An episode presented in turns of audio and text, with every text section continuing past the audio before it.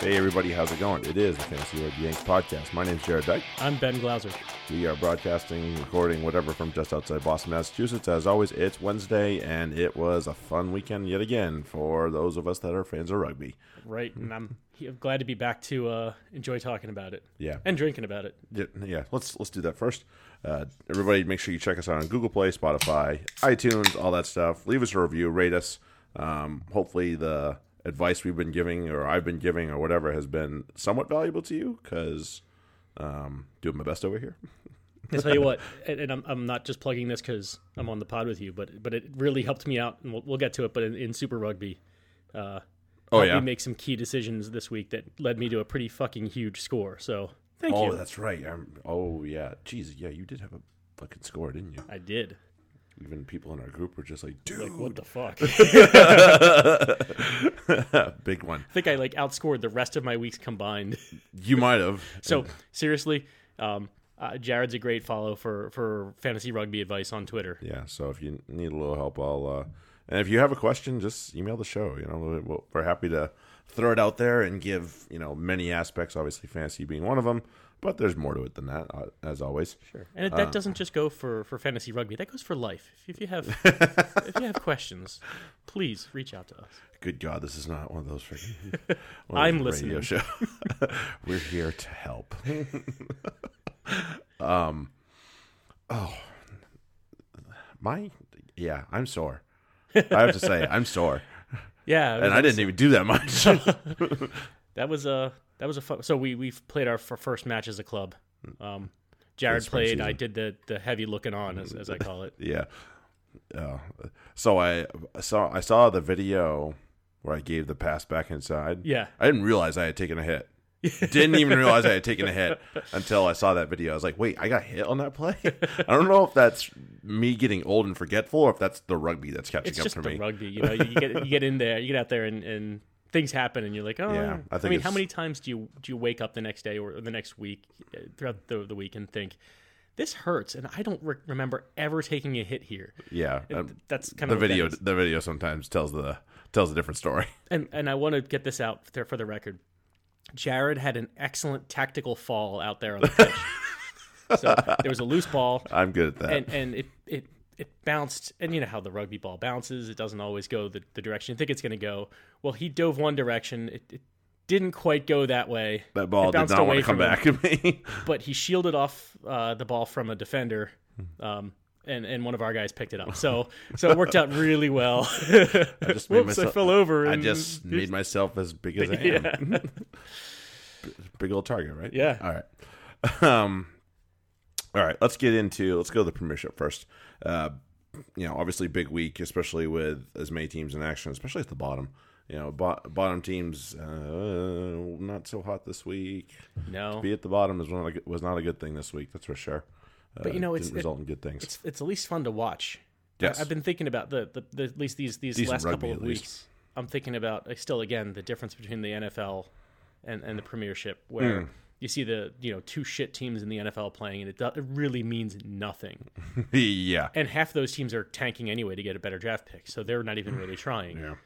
But here, now they have to play hard for every match just to stay up. And lose that money. I think that's valuable for the product. Especially as they continue to have more contracts, TV contracts come through, bigger deals. I think it was 3 or 4 years ago, probably 4. The Premier League got a huge contract, and all of a sudden, all teams had a budget that was seemingly bottomless. I was like, damn. So one of those days, it'll happen in the Premiership, and until that happens, then you just got to do your best to not lose a ton of money and not go down. Friday night, Sale Quins. This was, shall we say... the Kyle Sinclair we know and love? In every single way, yes. Yeah. Well, for me, it was getting hosed in the scrum because he's not a good scrummer. No, not so much. If people don't understand that, he's not. He's a very bad... He's not that bad scrummager. He's an international prop. You can't be a terrible scrummager. But against international quality players, he's a bad scrummager. Yeah. That's just how it is. Especially because he's a tight head. Right. You got to be a really... You have to be a good scrummager. You have to be a strong scrummager there, and he's just not that good. So I don't know if the thought ever occurred to switch him to loose or what, but... That might be an interesting prospect. Yeah, I don't know. Not for me to decide. I'm not the one making those damn decisions. But yeah, so Sale, they jumped out to kind of into it, and then obviously the McGuigan try kind of just kept things rolling when he intercepted. You had some thoughts on that there. Yes, I had some major thoughts on that. I'm watching, and it's right before halftime. Right. There's a scrum for the Quins, and it's inside. I think it's either inside or just at the 22. I think it was inside because I think I think their 10 was lined up a little deeper than the 22. Right. And I'm sitting there thinking, okay, you have a 2-point lead. Wouldn't it be better to go into halftime with a 5-point lead and just leave it at that? Sometimes it is. And instead, so I'm thinking drop goal right off the scrum. Yeah. Just fuck it. You have that distance. You can even, obviously take a little bit more distance to get yourself set. And just put a droppy through, and if you miss it, you miss it. You go into the halftime with a 2-point lead instead of a 5-point lead. Big deal. Instead, they run it out. And whoops, there's the pick going back the other way. Mm-hmm. Now, I might also say, go back to what we were talking about just a minute ago. In our match this past weekend, our 12 actually hit a drop goal right off of a scrum. He's got that French flair, man. Right. So it's not unheard of. So I felt a little vindicated that it actually does work. Right. But yeah, why would you bother to? I mean, I get why you might bother to run it, but a 5-point lead at half at that point. Yeah, it's probably pretty enough, especially away. Right. Especially away from home, that might be invaluable. And the Quins never recovered. Nope. So fun stat. I thought, assuming this is accurate, that I saw, there's actually only been one successful drop goal this year in the Premiership. Do you know who hit it? No. Freddie Burns. Fucking, I love Freddie Burns. Guy's the man. Yes, we are Freddie Burns fans on this show. So Sale finished the job 28-17. AJ McGinty drives the bus to the W, as you know. Like I said, as much as I dislike Steve Diamond, and I love AJ. So right, I love glad to see that. I love a lot of the Sharks. I just have no love whatsoever for the coach. Same. No, I feel that. Yeah, and I mean, you can see Danny Care obviously had a big day fantasy-wise, but it's like it's all for naught. And just always frustrating to see that as somebody that might own somebody else on the team, and it's like, why couldn't like some of that just translate, because it beats the hell out of me. Yeah, so not a great game for Quins. They're gonna have to go back to the drawing board. They might be in danger of slipping out of that top four here. Yeah, if they haven't yet. I don't think they have yet. No, I don't think they have. But yeah, they are. They're getting close, and that Joe Marler tattoo might be on hold just a little bit longer. I hope not. Yeah, they're still in fourth. Yeah, just hanging on. Yeah, well, they're 5 points ahead of Sale. Okay, so Sale was chasing them down. Sale's chasing them down. And then the clash, and I said it. I said last week it was at the Rec. No. This was at Twickenham, and it was a Twickenham-worthy game. It was a very, very entertaining game. Chucked the ball around a little bit. So they said it on the broadcast. I guess Francois Lowe has done his calf in, or his Achilles, so he's done for the year. Then I think it happened in training. I don't think it happened in a game, so that's really unfortunate. When it happens in training, it's like, that's the worst. But at the same time, Jonathan Joseph puts his hand up and says, "Hey guys, remember I used to wear a white shirt too." Yeah. So him and then Coconut Singer might be a little bit. His shoulder looked like he was. No. Uh-oh. He was doing this little shrug and shake for half the match, and they finally pulled him. I was like, that's not a good thing. No, for a gentleman of his size, no. You want to be able to use that. Mm-hmm. Well, I use them big shoulders, but yeah, I mean, believe me, Bristol contributed to this thing just as much. So, great rugby knowledge from, was it James or Jordan Lay? One of the two. And just Johnny on the spot. So, little known fact, when you take a drop goal or I think even a penalty kick and it glances off the post and comes back into the field of play, you can call for a mark. Okay. And he knew it, and it was, you know, he's a big old prop, so he's like, I'm not about to run this out, but I can call a mark and maybe give my friends a chance to run this out. It was James Lay. There's two of them. They're twins. So James Lay was Johnny on the spot, called mark when the ball was falling off the post and caught it, and the mark was given. Yeah, that's two impressive things right there. First, that he knew enough to call the mark. Yep. Or was dumb enough to try it. Maybe a little bit of that too. And two, that the referee was smart enough to know that, no, that's actually okay. Yeah. You can do that, right, and give the mark. No, I mean, I don't remember which one it was. Anyway, I had a thought the other day, and it was just in my brain about the referees in the Premiership and which ones are very good, which ones probably can be, and which ones probably need to get thrown by the wayside, or at least maybe need a little bit more chance to grow. So Barnes, Pierce, and Doyle are the top three, no doubt. They should all get the semifinal and final between the three of them. What order it is, I don't know, or if you will decide that. That is what it is, or the Premiership, whoever makes those decisions. I still don't like Doyle very much, but yeah, he's better. Trust me, he's better than the other ones. That's true. I don't mind Dixon, except when he has games like he did this weekend. I thought he made a couple of really bad decisions. I don't like Matt Carley. Craig Maxwell-Keys is eh. I like Ian Tempest. Christoph Ridley is young and still kind of working on it, and then I think it's Foley. Oh, meh. Foley annoys me. Whole lot of meh on that one. So yeah, those I digress. All I know is those are my thoughts. I still don't know. There's few. They're very, you know, I don't know every ref, their name by looking at their face, mm-hmm. But looking at their face, I'm like, oh, it's this asshole. Really, this jerk off. Yeah, like the referees I know, like by name, are the ones I like. Well, yeah, I mean, or the French referees who I'm like, oh shit, yeah, with this asshole again. The really bad ones. Yeah, but other than that, I'm willing to give some of them a shot, especially some of the younger ones who are just coming up. But right, so yeah, just another thought about referees while we were on it. So back to it. Yeah. Bath take care of business, 26-19.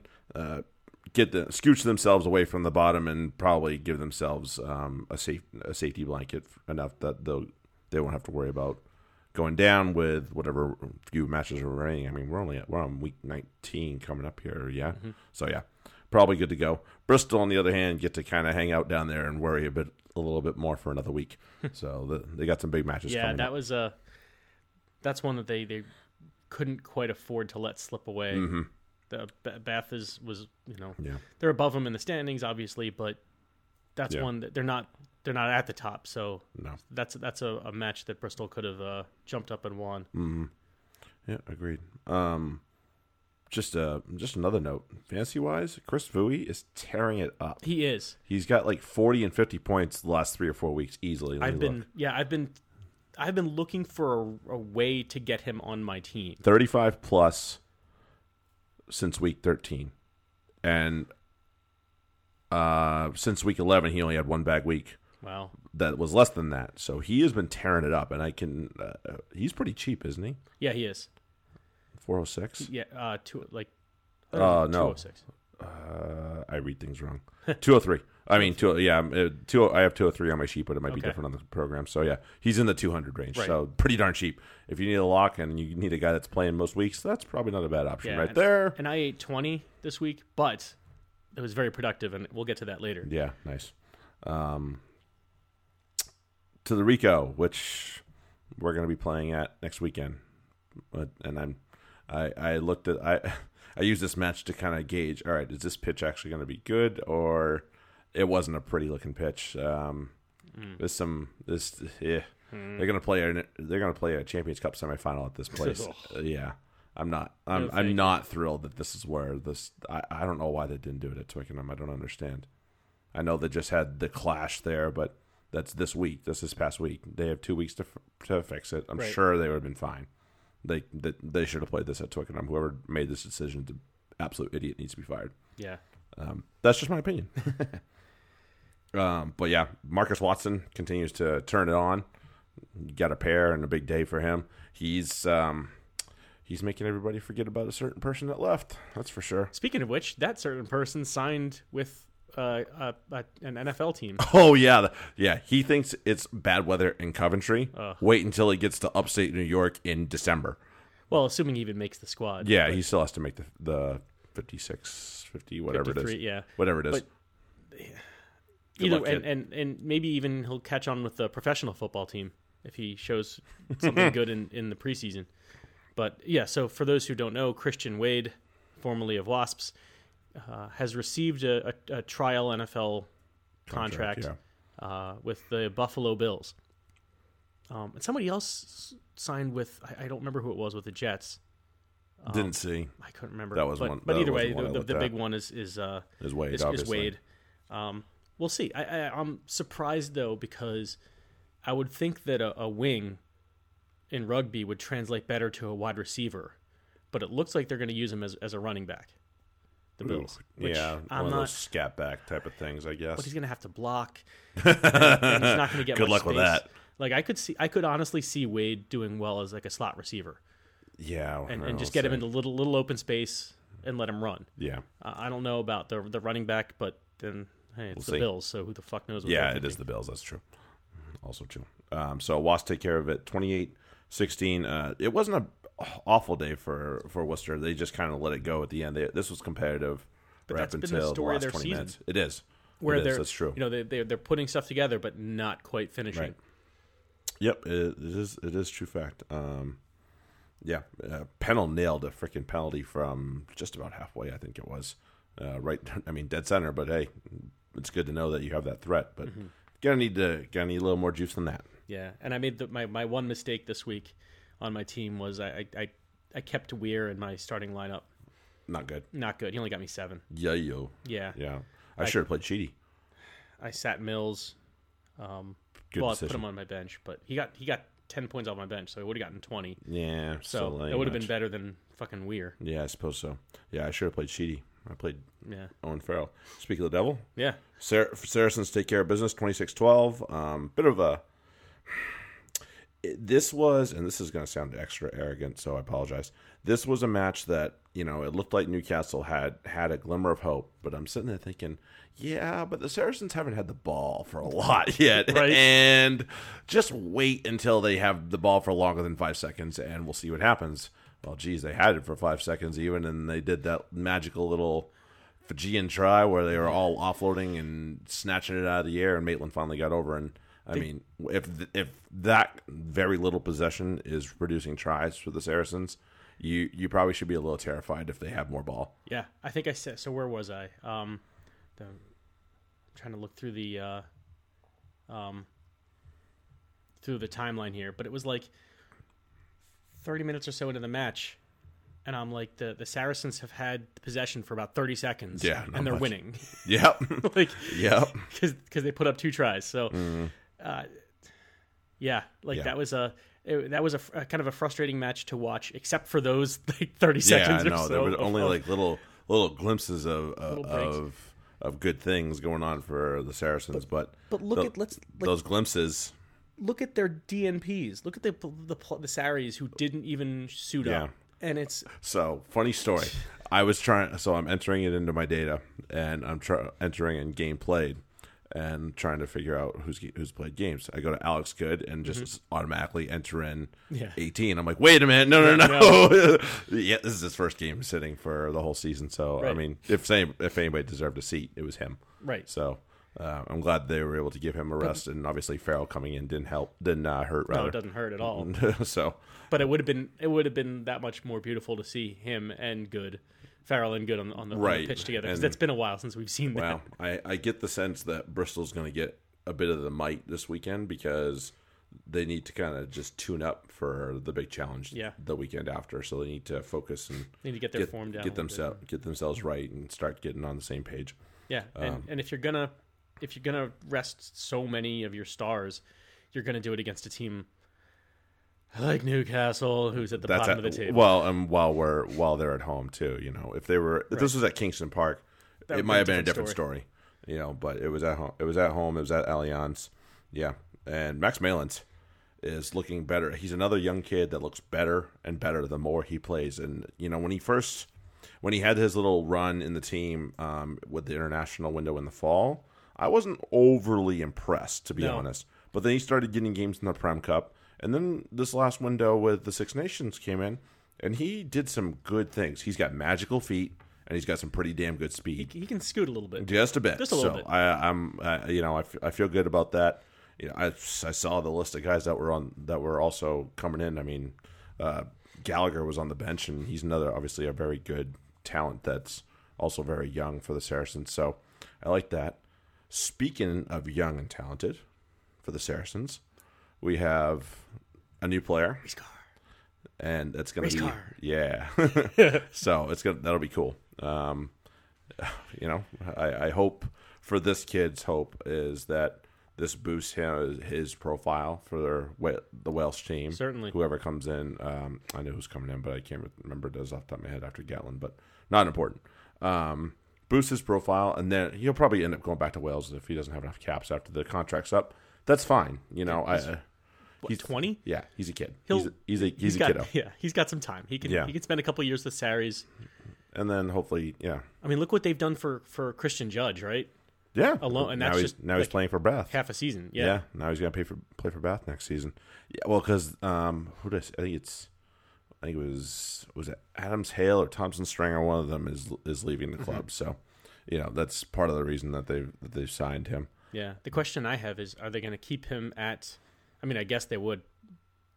They would keep him at Loosehead, but I mean, I'm just wondering because he's got Mako and Barrington to kind of back him up. Barrington's obviously just one of those well-established pros. He's not somebody who's going to light the world on fire, but he's a well-established pro that knows what to do every weekend and how to get it done. If you're starting Barrington. As a club, you could do a lot worse. Yes. So it's like and I've seen like, a lot worse. So he's not a bad option. So I'm looking. No. I'm looking at this kid, at Reese Carr, and thinking, okay, there's a little bit of a logjam in front of him more so at the loose head than at the tight head is really where. But look what happened. But look what happens every freaking fall. Yeah, and every spring, you know, he's going to start next year. Yeah, probably with at least a bench spot because assuming Mackle's going to be one of two things, he'll be either out or he'll be in the England team. So you know he's going to have time to start next year. That's true, which would be good. Go drive my Reese car. Yeah. And then another rumor that was picked up this by me that was on, I think it was on Rugby Pass. Jack Singleton could be making a move to Allianz Park from Worcester, the young hooker. Oh, and I mean, considering we have a void that's about to leave, thank God. In a Chris Tulafua shape, I'd rather change that shape into a Jack Singleton personally. Yeah, that was the other thing. Yeah, that was the other thing from the match.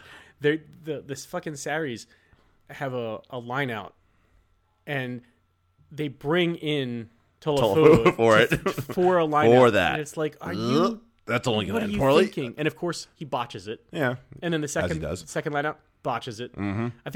I think the third one he might have got. No, the third one he botched. I think the fourth one he finally got right, and that was his only good one. And to be fair, Willie did not have a good match either. No throwing. It was not a good day in the lineup for the Saracens overall.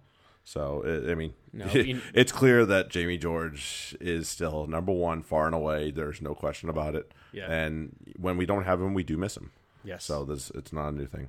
Miss looking at him, too. What's up? Miss looking at him, too. Yeah. Human ice cream cone. Saracens take care of business, 26-12. They clinch a spot in the semifinal. Not at home semifinal yet, but they clinch a spot in the semifinal. So we will be playing in that extra weekend in May. Is it May? Yeah, it's May. All right. I think so. I could be losing my mind. Oh, yeah. Here we go. Leicester and Exeter. So, Mike Ford is the new defense coach in Leicester, and Mike Ford probably needs to go find himself a new job because they put 50 on him. And the last time Exeter or Leicester had 50 put on them. I'm pretty sure their coach got fired. So maybe things need to be. Well, why is Mike fire Ford, so many coaches? Why is Mike Ford their defensive coach though? I don't understand that. He's not. Is he a defensive coach? Did I miss something? Like if I know. I was pretty sure he was like a backs coach. Maybe I'm losing my complete shit here, but like, yeah, no, I don't know why you do that for your defense coach. If that's your defense coach answer, you are probably in some deep shit. Well, I mean, you can only do so much as a coach with players who are more interested in smashing people as they're rolling away from a tackle than they are in actually, you know, playing real defense. Freaking Youngs. I mean, this was, you know, a bad day in the Youngs family. Let's put it that way. So as we talked about with Sale, where I like several of the Sharks, but I don't like their coach. Mm-hmm. For Leicester, it's the exact opposite. I have no problem with their coach Murphy, for any reason. I know at least their head coach was put in a tough spot because they fired their head coach after one match this year. Game. I couldn't believe that. That was just the dumbest thing ever. But their players are just such fucking juiced up meatheads, hammerheads, and there's Youngs. Showing it yet again. Yep. And yeah, I. What as a coach, if I was coaching them, I would be like, "What the fuck do you want me to do about this guy?" Yeah, no kidding, his other juice head friends. Like, yeah, that's a cultural issue among the players mm-hmm. that hopefully the coaches can correct. The new coaches can correct in the off season, assuming that they're still in the Premiership. Yeah, right. Jeez, we'll see. Yeah. We got a big one coming up here. Exeter. Yeah. Yeah, I mean, geez, scintillating left and right. Everything they tried seemed to come off. Yeah. For the better, you know? It was fun. That was fun rugby to watch. If you're not a Leicester fan, that match was fun to watch just from that perspective. Because even Leicester did add a little bit to the entertainment despite their best efforts. Yeah, Ford was a lot of fun to watch. Yeah, he is an attacking 10. It's not a new thing, but the problem is he's not a good game manager. That's always been the knack on him. But he is a very good attacking 10. Yeah. So yeah, it's always good to watch him. I'm just happy when I was watching this match that I was thinking about with my team getting rid of Kvasek because he's had a couple of down weeks. He had probably 3 or 4 down weeks in a row. Right. Yeah, but I looked on a certain Twitter feed for some advice, and it said, and Kvasek was one of Jared's big green lights in this matchup. Oh, my big green light worked this week. It was for the Premiership. It was Mercer. Okay, I stuck with Kvasek. I made 2 switches, so I ate 20 points. So I wasn't about to pick up Mercer. But I did pick up Cordero. You told me you were picking them up. I'm like, that's probably not a bad way to spend 20 points. Worked out okay. Yep, 43. I captained him, so I ended up with 86. There you go. So I doubled it. Shit. Yeah. Yeah, that'll work. So between the two, and we'll get to him later, but my other ad was Hutchinson. Yeah, so, me too. I'll eat 20 points to pick up 129 which total. Did, yeah, so big time. Thank you guys. Yeah. And and those that were curious last week, my stop sign in the Premiership was Ganova. He had 5. Mm. So like that's the one thing I usually can figure out is players to not play. Players to play, yeah, I'm a little bit less accurate with. But hey, you know what? I'll take the percentage. Percentages like that get you in the Baseball Hall of Fame, man. Yeah. So yeah, Exeter 52, Leicester 20. An absolute tonking of the Tigers, and they are reeling, and they got a big one coming this week. So we'll see what happens, and we'll see what kind of response they get. They have the players. We'll see. We'll talk about it. And then the Sunday game, wild, entertaining, and so much batshit crazy stuff like Jake Pelledri playing on the wing. Yeah. Like, what the hell? Holy. What universe are we in? Yeah, Jared had to leave the match at halftime. Jerks. And I'm like, I'm not going to spoil this for you, but all I'm going to tell you is that Jake Pelledri's in. And Jared's like, okay. And I'm like, he's in at wing. Jared's like, what the fuck? Yeah, that's not a great sign. Although apparently they trained him there this week because they were down so many back 3 players. Well, I was like, okay, that's odd. They did it. I thought it was well done because if you're gonna use a player like Pelledri at the wing, mm-hmm. silly enough as it is, that's almost as silly as using Jack Nowell as a flanker. But not against Nairavoro. So yes. if you put Pellegrini in and you say, you know what, your only job is to tackle Nairavoro, that's not a bad idea. With a good flanker. He's not going to run away from Pellegrini. No. So it's like, all right, you're trying to run him over him. So right. Pellegri's okay with that. He's like, all right, shoot. Try to run me over. I can do that. Right. So this game and the last game have two things in common. A lot of points. That also. Good players with absolutely garbage lids. Absolutely shit lids. Yes. Tom Francis and Tenkeli Nairavoro belong to the fantastic players with terrible, terrible lids club. Because, oh my God, Tenkeli Nairavoro, what in the holy hell have you got going on? And then Francis has this buzzed, but then, oh yeah, I'm going to have a rat tail on the back thing going on. Like, what is that? Put it away. Oh, God, it's so ugly. I want to shoot it. I want to get really long clippers and just from home. Like, oh, please, good God, put that away. Yeah, avert your eyes, kids. Avert your eyes. There are children watching this.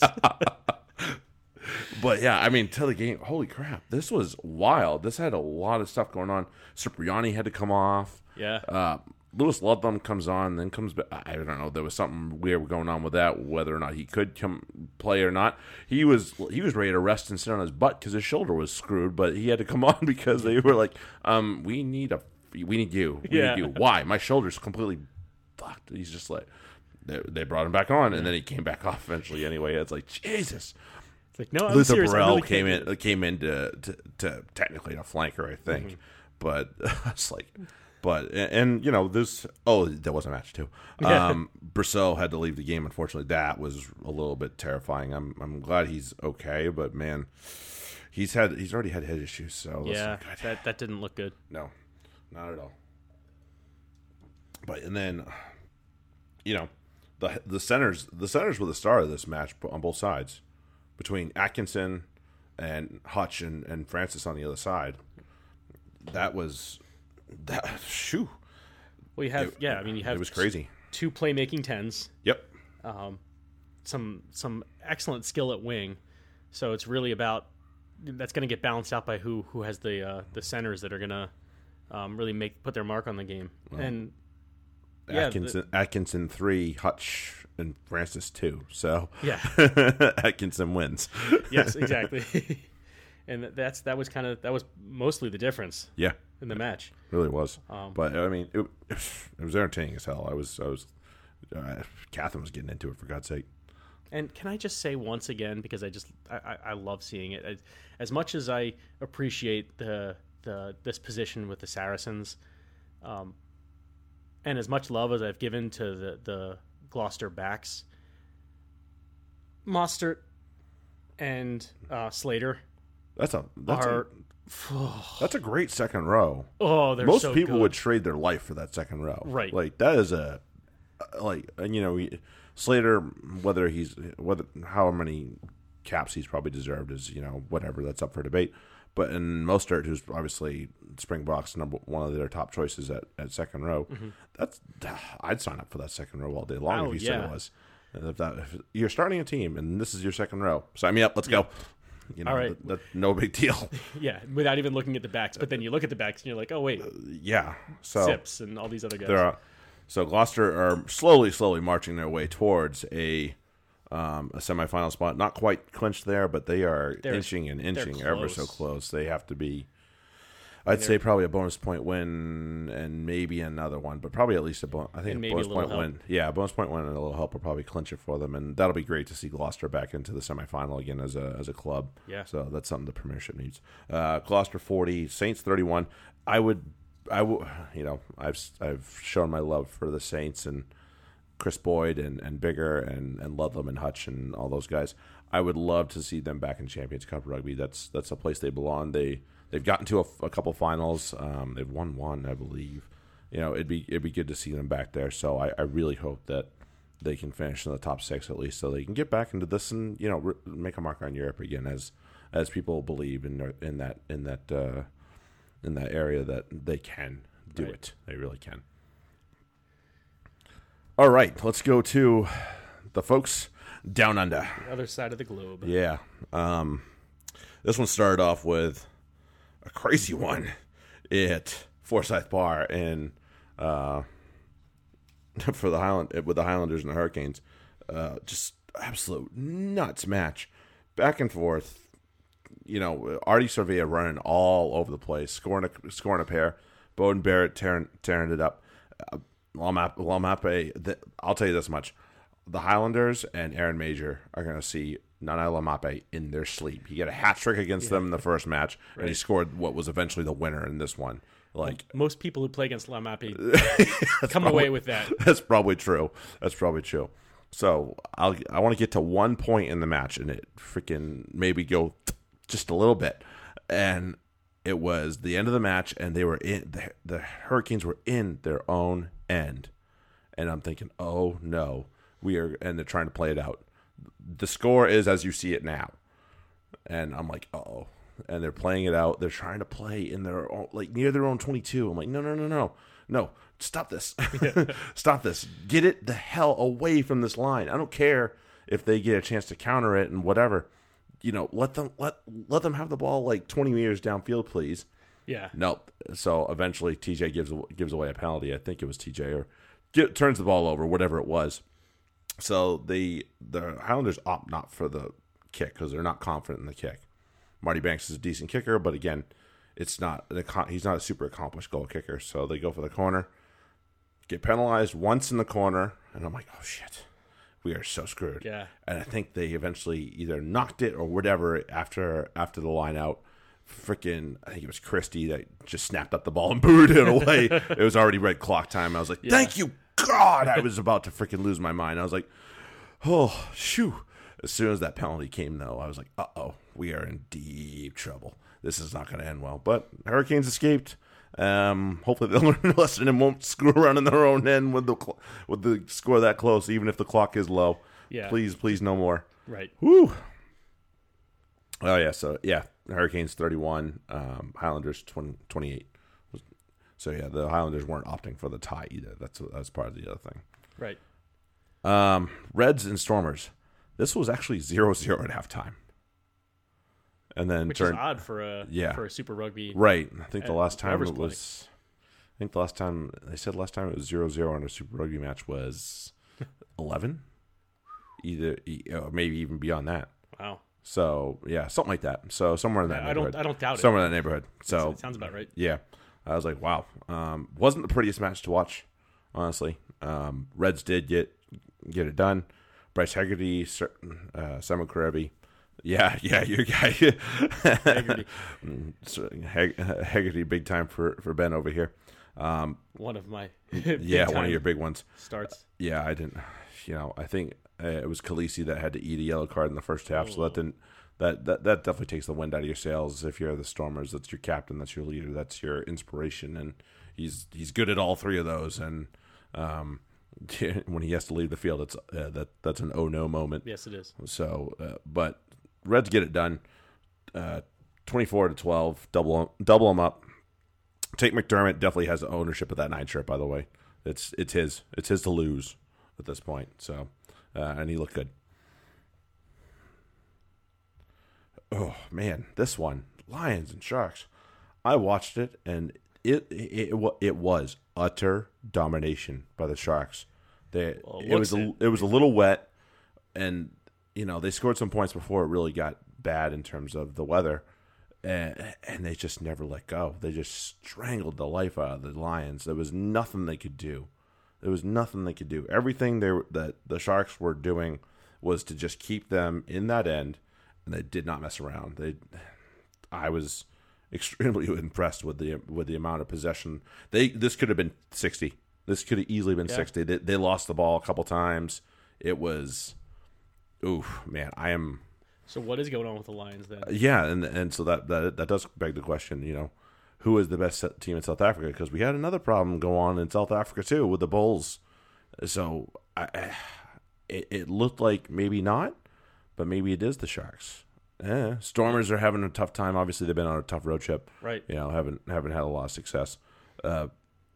It's hard to. I mean, and I like the pieces they have between Bosch, Mapimpi, Esterhazen, Lukanyo Am, both Dupree is, and they still have one more that's hurt. So we'll see what happens when he gets healthy. Akamai Vandermeer, when he comes back from suspension, the beast, Matorera. Yeah, you know, there's a lot to like about the Sharks. If they can play this style of rugby, because some of the stuff I had seen before was not pretty. No. If they play this, that's a lot better. That's much, much better. So Sharks take care of business, 42-5 over the Lions. Lions are a bit of a shell of their former self. They've lost some players to, you know, transfers and stuff like that, but they did that in previous years, and they still found ways to get better. So now I'm wondering what's going on there. And I know that they lost. And they've also Ackerman, so that did not help either. They've also done. They've played a lot of rugby. I mean, they've been to the finals a couple years in a row, right? So, yeah, maybe they're getting worn out. Yeah, there's only so much they can. Plus they a lot of the Lions have been picked from Lions. A lot of the Springboks have been picked from the Lions. Yeah. So and if they were on those tours this last fall, that's a lot of rugby for them as well. So right, you know, that could have an effect on them as well, I have a feeling.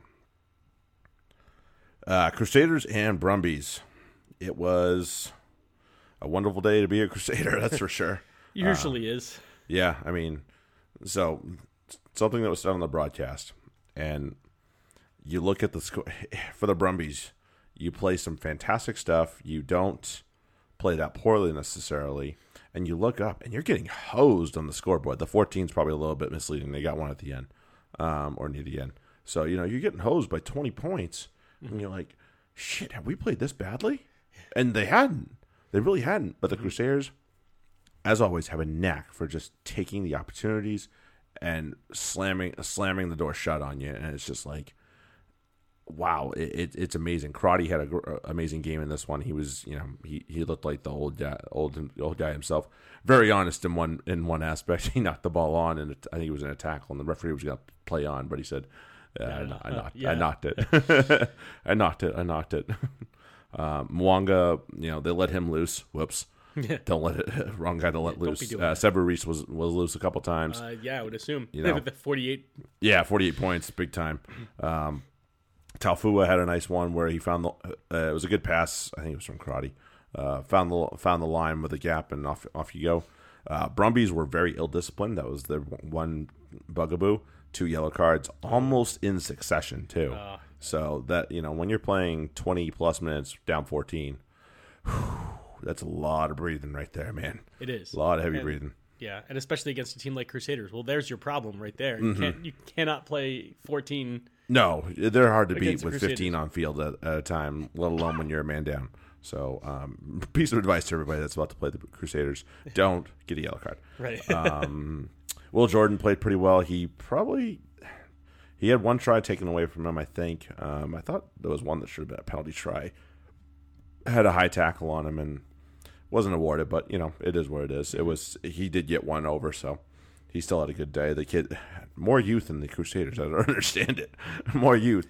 Him and Bridge and Enor, like, it's a little terrifying. Those good programs, always they're producing. They seem to. You know, you just kind of, you almost grow them on trees, but there's kind of a reason why that happens. Mm-hmm. Indeed, indeed. And the Crusaders, they almost lull you to sleep because they're like, they're not, like you said, they're not doing anything.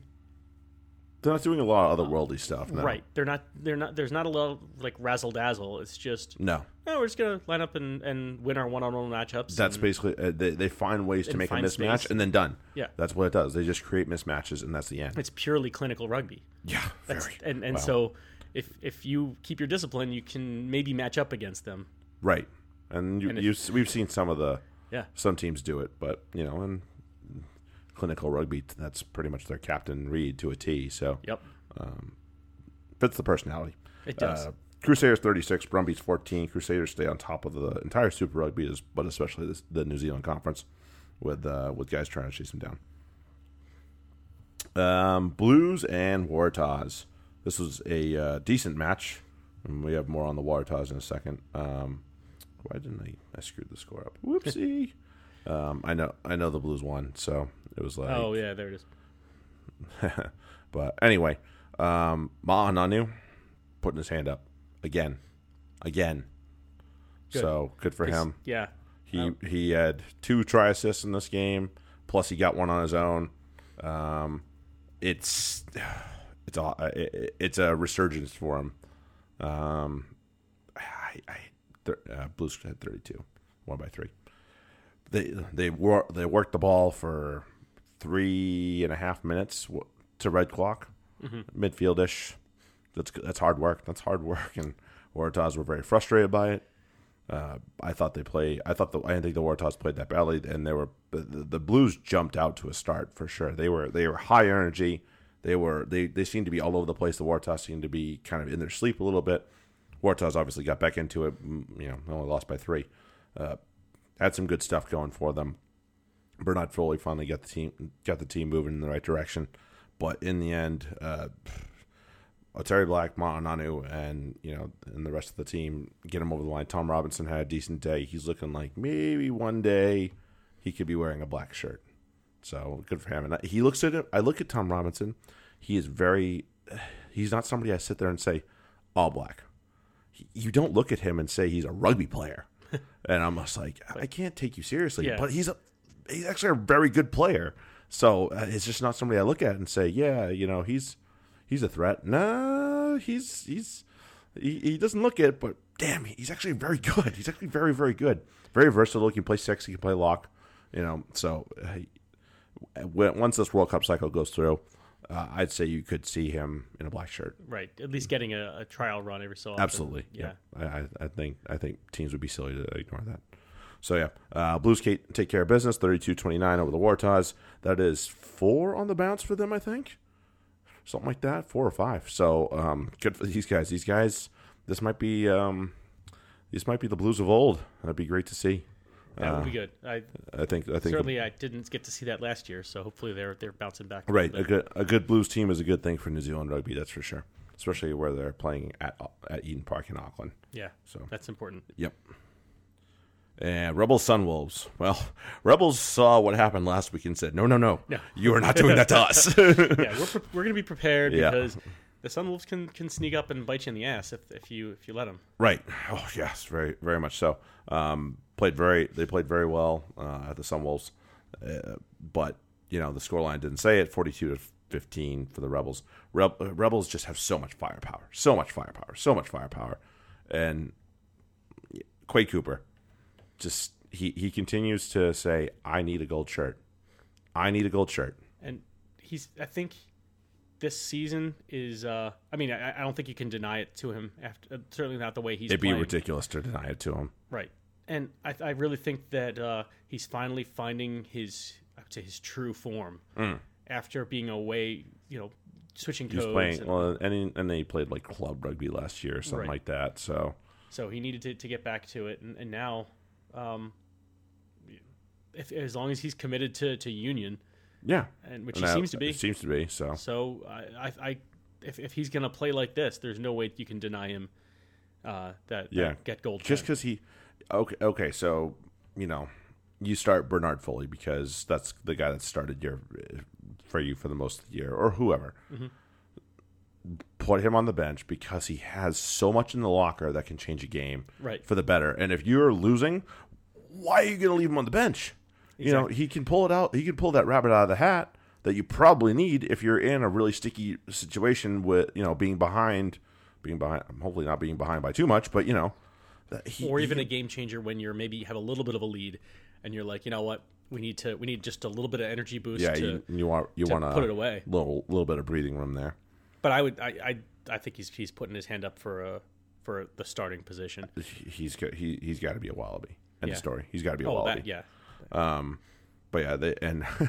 So as much firepower, and we see the firepower. These are all backs that are on the Rebels score sheet here: Hodge, Genia, Meeks, Cooper, Maddox, English. They still have Matt Tamua waiting to come over from Leicester when the season's done. So. Australia rugby. Can't wait to get the fuck out of there. Yeah, probably not. No, not in that situation. That's a big difference in situations right now for sure. Australian rugby. If you thought you could, maybe catch the Rebels, just wait. They still have more firepower coming. Right. Good luck. and the Sunwolves. I don't want to leave them hanging in a way because they played a good match. So the Sunwolves remind me a lot of Worcester. in the Premiership, okay, where they do a bunch of good things, they don't finish, or they make one little mental mistake and the ball's in their try zone. Bad news, yeah. Case in point, the last Hodge try. Yeah, They got the firepower out wide, especially with Master Weir, who I'm really happy I played him. Yeah, he's on fire. But they have the likes of him. Hayden Parker. They're talking about him coming home to New Zealand and possibly playing for the Kiwis again. And I was like, damn, that'd be a jump right there. Right. He missed his first kick in however many times in this match, and I was like, damn, like, what the hell? How'd that happen? Like, he missed? Yeah. Oh, he's human. All right. If it bleeds, we can kill it. Yeah. So I mean, I do like Hayden Parker. I think I said it before, I think he's an underrated, undervalued piece in this league, yeah, let alone on the Sunwolves. Just because he plays for the Sunwolves is why he probably doesn't get as much attention and or respect, which is unfortunate. It was a good team. So yeah, Rebels 42, Sunwolves 15. Rebels stay atop the Aussie Conference and continue to show the rest of the league, look out, we are here and we aren't going anywhere. Good. I'm happy to see the Rebels doing well. Yeah, they're playing some good rugby. And then the last one of the weekend, another bit of a shocker. Jaguars 22, Bulls 20 in South Africa. Like and we talked about it before off the pod, it was surprising to see how the many at least the names that I knew off the top of my head for the Bulls that were resting. No Pollard, no Creel, no Speckman. Like, they really didn't take this Jaguars team seriously. Yeah, I don't understand. I can't believe that. This is a team that made the playoff last year, and I know they're missing a couple guys. I understand that, but still, it's just a couple guys, and they are two guys that are notable, obviously, Creevy and what the hell's the freaking Nick Sanchez. But you know, it doesn't mean that you just like sit on it. Like, I don't understand teams in this competition. The way the Sunwolves are playing, Jaguars obviously have shown the capability of nipping you when you're not looking. You can't, and you're going to have to find ways to rest. And Kiwi teams need rest at certain times because Steve Hansen says so. Right. You know, that's an unfortunate policy, but it is what it is in a World Cup year. And but if you don't have Steve Hansen telling you to sit your guys, which the South African teams rotate strategically. Don't be dumb. You know, don't sit three of your best players and your most, you know, productive, and especially in terms of your offense players, a shot. That's asking for a loss, right? Like, you can and rest some of them, but not rest Pollard and then some, especially in the midfield. Like, don't rest Pollard and Creel, right? Or at least have one of them on the bench. Maybe reserves. That too, yeah. Also a possibility. Like, it doesn't make sense. I didn't get to watch it, but it doesn't mean I don't understand what happened. Jaguars stayed in it, and then we're able to finish the job. And I know they rested a couple guys too, but still, they have just as much depth as anybody else because most of these guys are playing on this team to play for the Pumas. Right. So with the exception of the few and far between that are out there, including our former Puma from the Saracens, Bosch, who's going to call it good, or at least leaving at the end of the year. Yeah. Have you seen the tribute videos? Yeah. Oh, I love him. I love Dusty. Him. So apparently he's... Yeah, so as the sounds of it, sounds like he's one of the nicest guys in the universe. He's also one of the most handsome guys in the league. So I thought that was funny. I was like, "There's a handsome rugby player." Yeah, he's not a bad looking guy, although he's gotten older. But you know, he is apparently one of the nicest guys in the league. Handsome rugby players do exist.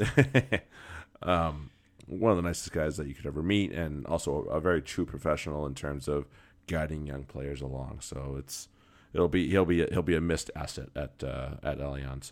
But I digress. Jaguars 22, Bulls 20.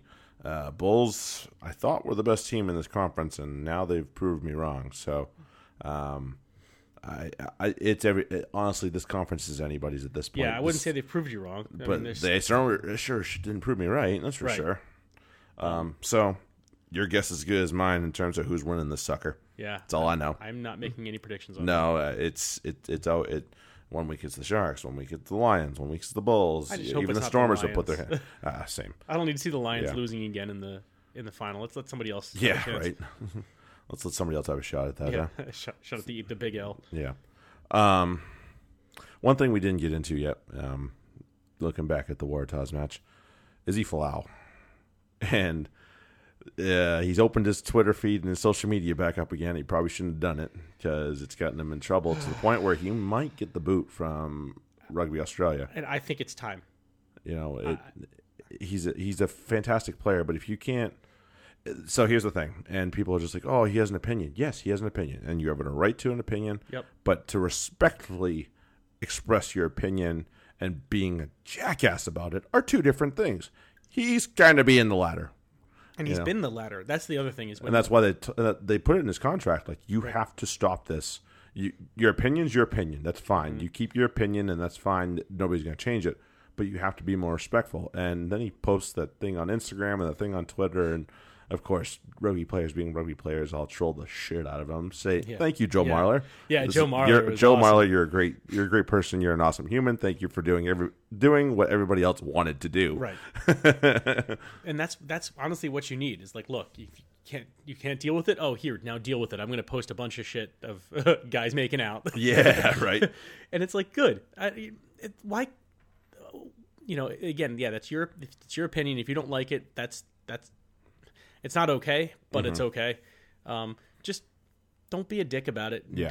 Don't post it out for the world to see. If you want to just, have your Bible study and talk about it amongst your friends away from the rest of the world, especially when there's a gold jersey on the line for you. Yeah.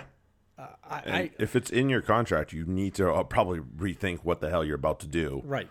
I don't know if you did that, just like out of his skull at 2 a.m. right. or whatever. It's one thing when you have like an Antonio Brown or a Le'Veon Bell. Le'Veon sitting out the year because he wanted to get paid more. Right. But this isn't about payment. This isn't about money. This is about your representing your country. Your views, and if you want to represent your country, especially in a sport like rugby, you can't just be a dick. Yeah. And we here at the Rugby Yanks express inclusivity for all in this sport, and we support it, and we are certainly 100% behind it. So if you're ever curious, that's our opinion. You don't like it, you don't have to listen to us. We literally love everyone except for people who have hate in their hearts. Yeah, that's the only rule. No hate. Maybe a little haterade, but not hate to that point. Right. I have my issues with Leicester, but I don't actually hate any of the people there. No. I just don't. I don't favor them. No, and that's fine. You're okay. You're allowed to not favor them. I have my opinions on other people too, like Dai Young. But right. That's based more on the content of their character than anything. Yeah. We're not out to get any of them. That's for sure. No. No. We'd rather have them in the sport than not. Let's put it that way. I'd rather them be better than they are. That's okay, fair enough. All right, let's go to Pick'em. Probably should have done Pick'em from the Premiership before, but whatever. Who cares? It's not perfect. Big one on Friday night. I am I'm happy I'm going to be coaching a game, but I'm also sad because that means I'm going to miss live, and hopefully I can keep myself away from Twitter and Facebook so I don't see you. Dick. Kingston Park hosts Newcastle and Leicester for a big one at the bottom. This could be for relegation. This could be. God, can I pick a giant meteor? No, that's not true. I really don't. I don't have any ill will towards Newcastle, so I'll be picking them. Yeah, okay. I hope, and especially if they have a chance to knock Leicester down, I really hope they take advantage of that. Both teams are going to be reeling. Newcastle's at home. I like to think that Kingston Park's going to be bouncing, and on a Friday night with all the fans a little bit under the influence, so I am going to go with the Falcons. I might be wrong, but I'm going to go with the Falcons. But at least we'll be wrong together. Yeah. I did pick up another game on you, by the way. Bastard. Quinn Saints. Quinn's home after a couple losses in a row at this point. They're reeling. Saints visiting. They just got bounced by Gloucester. Right, but they showed good form. I'm gonna pick the team that is playing better rugby right now. Yeah, and that's the Saints. Oh, and the Saints. Yeah. Yep. I mean, they can't be my side piece, and I don't pick them, especially against the Quins, who I'm programmed to dislike as a Saracens supporter. So, Northampton it is. Right. Come on, boys in green. Laws is back, so. Yep. Oh, is he ever. Yeah. He's all right. He's some kind of okay. Yeah, he's pretty good. Worcester Sale. Oh, ooh, this is actually not a pretty one. No, this is another ugly one. Let me go back to the table just so I have an accurate view of what I'm looking at. Sale trying to chase down a playoff spot. Worcester's obviously trying to avoid relegation. Right. To me, the question here is, as always, can Worcester finish? Because they're going to get opportunities in the loose to put some points up. Right. And are they going to convert those? Are they ever going to put those in the try zone? And right now, I'm not gonna predict it until I see it. Fair enough. So I'm gonna go with Sale. Okay. Yeah, I'm having a hard time picking Worcester just based on what I saw against Wasp. Wasn't super pretty. It wasn't bad, and they had some good stuff going. And they're missing a few guys. I don't know how is he out for the year. Oh, I don't know. He hasn't played the last couple of years. No, he hasn't played in a little bit. So that would be good to know. That would be unfortunate if that's the case. But anyway, I have to pick Sale on the fact that they've won a few in a row at least, or won 3 out of 4, whatever it is. Gloucester back home at King's Home against Bath. Yeah, we know where I'm going with that. Yeah, picking my side piece. Yeah, and I'm going to have a hard time picking against them too because Bath has found enough in the tank where they're going to get over the line. They won't need to worry about relegation or anything like that. They're probably not going to get in top 6 unless somehow they win this match. Right. You know, basically that's what they come down to. They could show up super motivated. I mean, they better because otherwise they're going to get hosed. If they don't show up motivated, they're going to lose. Yeah, we'll see what comes of Gloucester, whether it's Cipriani. I think Cipriani just had a bang. I don't think it was anything bad. I don't think it was anything. I remember them saying on broadcast it didn't sound like anything too bad. So. No. Bristol and Saracens. Bristol hosts the series 1 week before they play their semifinal for Europe. And I think the series. So this is a potential trap game. It's a potential trap game, and it's really a question of who the series play and what direction do they go. Do they go similar to what they just did?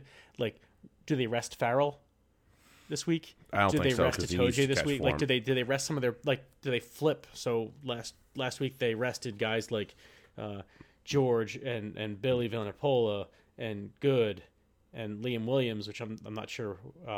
He should be fine. He should be okay. And Will Skelton and Skelton. Yep. So it's like, do they go the other way? And this time they'll play their guys who they sat and maybe sit. Like Itoje and Farrell, and Maitland. So, let's rewind to a few years ago where they were potentially going to get a home semifinal. They sat, I think, a bunch of guys. I think it was at Quins. I could be wrong. It was an away match. They should have won. Mm-hmm. They sat a bunch of guys because they were worried about Champions Cup, which they eventually won.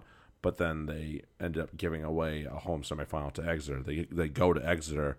And they lose in the last play. Great kick by Henry Slade that sets him up. You know, they drive it over. Exeter go on to win the Premiership. So I wonder if McCall's got that playing in the back of his brain where he won't be.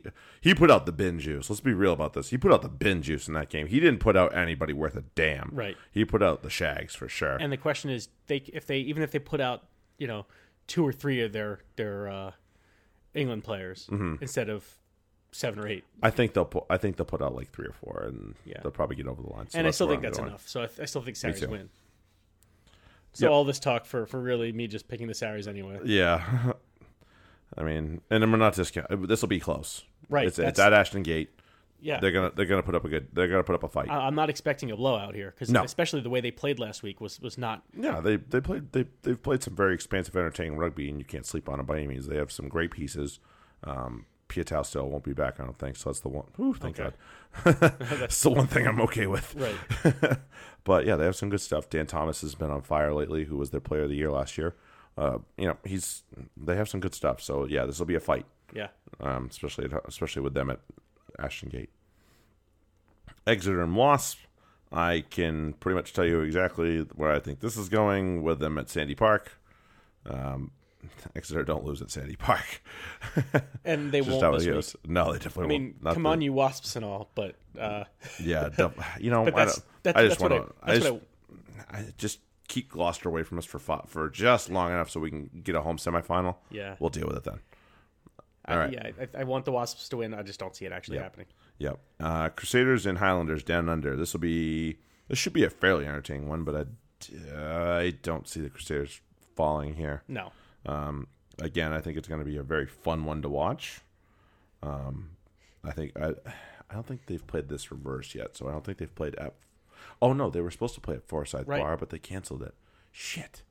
That's too bad we had to have that get spoiled. Yeah. But, you know, for good reason that it got canceled, so I'm not... And Crusaders could be changing their emblem, name. Oh, emblem, yeah. All their imagery. And, you know, they'll do it, and it'll be done. Right. So be it. I mean, I'm glad that they're even just considering it. They're trying to be sensitive to you know, people, especially in the area. Right. Yeah. You know, fair enough. I totally commend them for at least considering this. A lot of people wouldn't have. No. Rebel Stormers. Poor Stormers on the road again. This is what, their fourth or fifth match? Fourth, I think, on the road. They played two in New Zealand. They've played two here. I hope they have a bye coming up because they're going to be tired. Yeah. And they've rotated some guys, I understand. Like, Azabeth didn't play last game, but still, they got to probably rotate some more guys. So, right. We're still. I think we're going to maintain our samesies picks here. Yeah, I don't have a reason to not pick the Rebels, especially the way they've been playing. Me neither. Here we go. This could be it because I know who you're picking here. Chiefs Blues. Chiefs coming off the bye. Yep. Blues 4 on the spin. Although to say that the Chiefs aren't hot is probably also incorrect because they are also very much in the mood after their last few games. Yeah, they've been picking it up. You know, they obviously humped the Bulls. Yes, they did. So, yeah, it's hard. This is a hard one to call, honestly. Well, the way I'm just looking at things, yeah, they had the bye week, and I think the Chiefs are a better team overall than the Taz, and the Taz still gave the Blues a run. Right. No, you're probably right about that. So I'm going to go with the Chiefs here. Yeah, I'm not. I love me some Nanu. I love me some Sunnyvale. Yep. You know, I love me some Ioane brothers. I still think Damian Mack and company get it done. Yeah. Yeah. Here we go. This might be a fun one to pick. Brumbies at home against the Lions. Now, this is probably going to be one of the less entertaining matches, but it also will probably be one of the closer ones too. Yeah, it's going to be a bit of garbage, but yeah. So flip a coin, and I'm coming up with the home team again. Yeah, Brumbies. Yeah, I'll give you a chance to catch up. I'll take the Lions. Hopefully, Quagga Smith or Warren Whiteley or somebody is back for the freaking Lions to give him a little bit much. You know, it was very evident that Quagga Smith was gone in that last match because they got no ball. Yeah. They got no ball from the Sharks. All right, so there we go. Now we have something different to maybe give you a chance. Sharks Jaguares. In this case, I'm going with the Sharks. Yeah. Well, they are the hot team, and I am gonna. They're hot. They're at home. Yes, and again, they will know. I feel like they'll know not to take the Jaguares lightly. Yes, and that's the thing. The Jags bit somebody in the butt already, right? And caught him napping. Yeah. I don't think they're going to be able to do it a second time. No, and I think the Sharks are talented enough and good enough as a team to prevent that from happening if they show up. Right. Bulls Reds. Bulls at home, Reds on their first road trips for a while. I think the last one they played 2 games away from home. I think this one will be a little bit longer. I think this one's going to be about a 3 or 4 gamer for the Reds, starting that off. Reds just beat the Stormers and have been in decent form. They absolutely torched the Brumbies. Right, and I'm going to go with the Reds here. Okay, surprisingly, because I think. Like you said, they've been playing reasonably well. The Bulls are kind of, to me, hit and miss. They can be, yeah. And so, if the Reds are going on a road trip, you want to start off that road trip with a solid. Yeah, if they want a shot at the playoff, they need to win this thing. Yeah. They need to have a successful road trip. Let's put it that way. Right, and then if you want to have a successful road trip, you need to start it off with a good performance. So I feel like they're going to rock up and throw their best effort, and I think that'll be enough. Okay. Well, Yeah, and I'm going to take the Bulls because Andre Pollard and company is going to be something that probably is going to be a little pissed after not playing last week. Yeah. Watching their team lose to a team they probably shouldn't have lost to.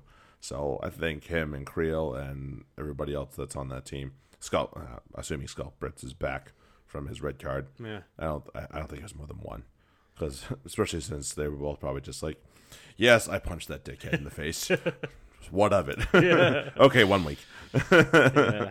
But and they were also gentlemen. They were also gentlemen about it afterwards. Yeah. So it's going to be an excellent match. Yep. Either way. So this shouldn't be a bad one by any means whatsoever.